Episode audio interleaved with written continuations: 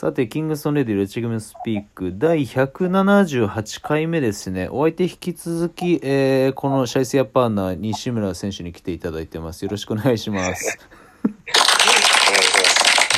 ちなみにこのあの、ポッドキャストは本当に無法地帯なので、えっと、F ワードぐらいだったら全然大丈夫です。放送禁止用語そんな言われちゃうと、あの、やばいですけど、大丈夫です。はいそこはじゃあ、ドイツ語にしておきます。そうだね。あの、まあでも今そんなにあれはないだろうけど、まあ海外行った時のさ、メリットというか数少ないメリットはさ、日本語におけるね。その審判にはい日本語でクソ文句言っても理解されないのはあるよね。そうですね。それは確かに思うですね。それ、それすげえ感じるわ。うん。まあまあまあ、それはそれとして、えっ、と、は いそのさっきのその PRI 含めて、その動作解析、まあ今の理学療法士って言ったその動きに関わることも含めて、はい。まあ今までバスケットをね長いことやってくる中でそのそこに至るきっかけはあったわけでしょ？そうですね。うん、うん。バスケ自体はいつから始めたの？バスケはね、中、小6ですかね。おー。バスはやってないんですけど、おで、そこからですね。で、中学で部活ですーうね。んで高校でもやってってことでねはい。そうです、そうです。だって西村と俺出会ったのだ西村在学中だっけ？在学中ですね。大学にいた時ですね。そうだよね3年か4年の時ぐらいだよねそうっす。あの、大学はめ、まあ、明治だったんですけど、うん明治の体育会で2年半かな、うん。結局やったのかな。うん。やってでそれで一回ちょっと自分なりに考えるところがあって、うん。大学のバスケットはやめたところで、うん。まあそこがちょっとまあ被ってたんですけど、あの、まあファイストですよね。ああそうだよね。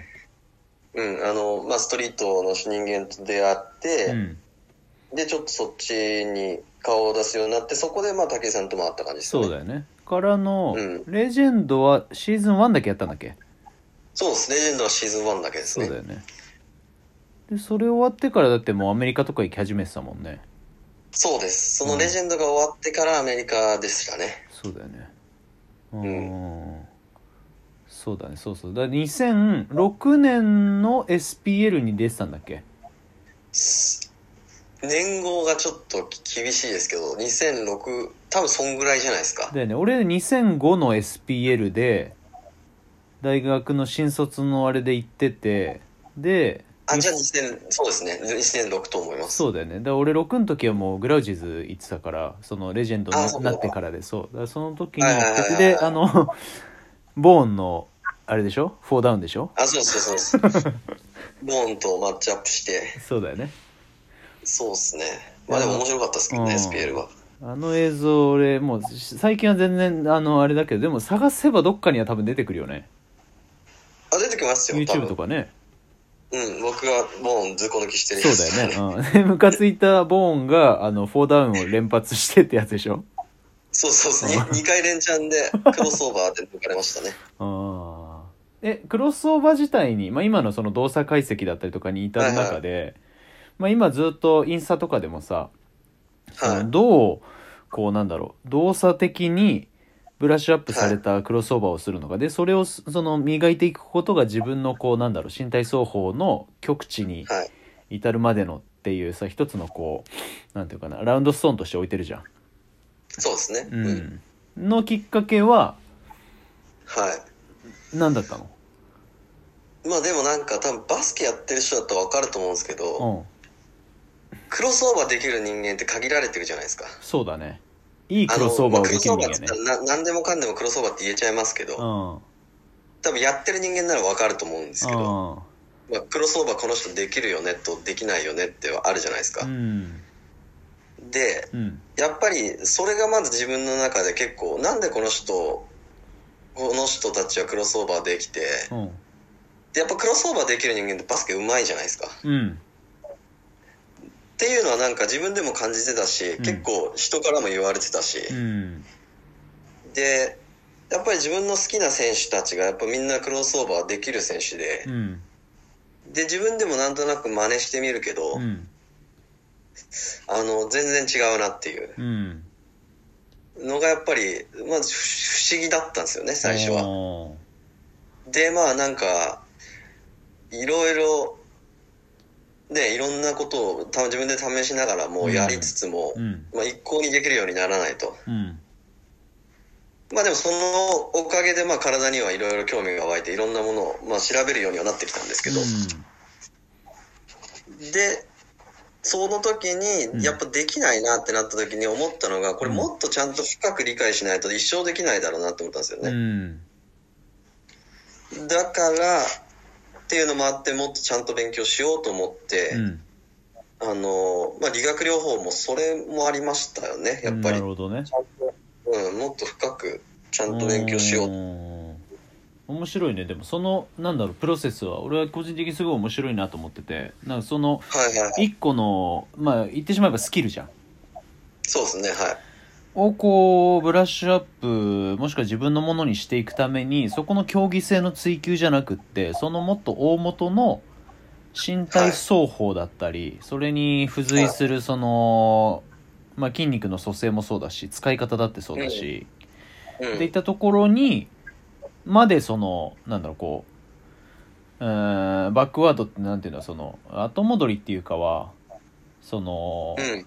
大元のところにピントを合わせたっていうのはうん。なんかすごいなと思ってああ、それこそあんまりそそんなにできることじゃないっていうか別にクロスオーバーをできるためにそのね理学療法士のあれそれのためだけにじゃないのはもちろんとしてもさうんうんうんうん。そこのその照準の合わせ方がそのあまあ大多数のやり方ではないなとは俺は思うからさはいはいはい。うんなるほど、なるほど。まあ、確かにそうですね。なんかでもやっぱクロスオーバーっていうものに対する興味が多分他の人間より大きくうて、んなんか別に体の筋肉の動きとかだけじゃなくて、うんクロスオーバーできる人間のメンタリティが面白いなってやっぱ思ってるんですよね、僕は。うん。で、やっぱクロスオーバーできる人間、うん。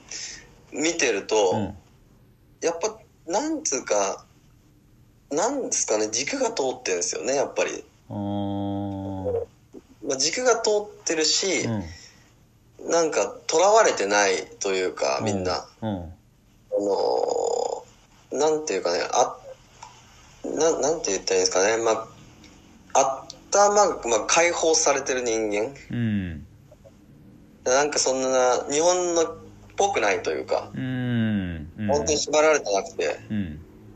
うん、なんかそういうのをみん、クロスオーバーできる人間からはすごい感じてて、うんでなんか、多分みんなもクロスオーバーできる人間想像してもらうと分かると思うんですけど、うん。あの、やっぱり彼らの話とか、あの、物事に対する姿勢とかを見てると、うん。やっぱ多分、僕特にこう、こう、こうでとか言わないですけど、うん。なんとなく感じるところはあると思うんですようね。ん。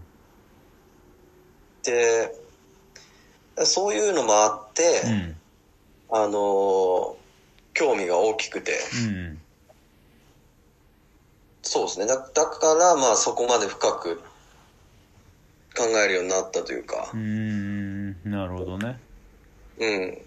おーそれは興味深いな。まあ確かにでもクロスオーバーのそのなんだろう。えー引っ掛けるタイミングってさはい。が全てじゃん言ってしまえば、まあ、仕掛け方もまあそうなんだけどうん。でも仕掛けることは結構そのドリブルチェンジさえしてしまえばさ見えてきたりはするけどでもどこで相手の重心が動き始めてって絶対に守れないその重心移動をさせてそれをしてる間に切り返せるかどうかの勝負じゃん変な話。そうですね。うん。なんかだから、その相手の重心を一方の側に移させるためには、うん。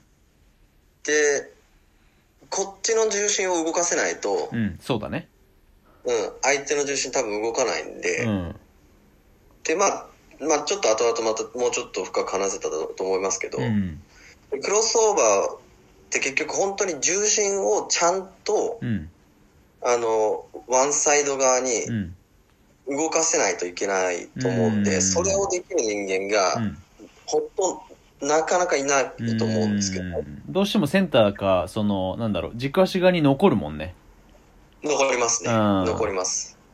で、最後に、あの、止まり足の方が、うん。まあ、つく瞬間に、うん。まあ、移動ししすぎずもちゃんと重心はそっち側に移らないとそうだね。そうだね。うん。かからないですね。うん。それはすごいわかる。今、そうだね。俺が、あの、まあ、西村に結構感化されて進めてるクロスオーバー、あーアップデートの中でだと、抜き方結構2種類ぐらいあって、その、はいはいはい引っ掛けた後のね。まあ、い簡単に言ってしまえばオープンかクロスかって話なんだけど、はいはいはいはいでもどっちも強みもあるし、でもどっちも使いこなした方がいいし、でもそれを意識的にじゃなくてやっぱ無意識にまで落とし込むには、うん。そのいろんな仕掛けを、で、今多分、なんとなくイメージに出てくるカイリーだったりハーデンとかカリーとかっていうのは、どちらかというと、まあクロスオーバーもそうなんだけども、その、ドリブルチェンジの、そのハンドリングのところがいいイコールクロスオーバーがうまいってわけでも決してないじゃん。違いますね、そ。あそこはね、多分、あの、これ聞いてる人たちはもしかしたら、いや、一緒でしょって思うかもしれないけど、実は本当に、あの、うん細かく分類していくと、その、ハンドラーとクロスオーバーするやつは、似て非なるものがあるっていうのは実は、あ、それ、それすっごいわかりますよ。あるよね。うん。手元のね、トトトンは上手くてもさ、その、重心ずらせないから逆に手数の中にアタックする、うーん、なんだろう。タイミングを隠しておいて、ずらせたわけじゃないけど、その、なんだろう。うん。クロスオーバーでずらすんじゃなく、タイミングで抜くタイプうんうんうんうん。はあるよなと思あもうそれってて。はものすごくわかりますね。うん。ちょっとあの、だんだん俺の話したいあたりに、あの、始まってきたので、ちょっと次の回につなげますわ。OK でうす。ん。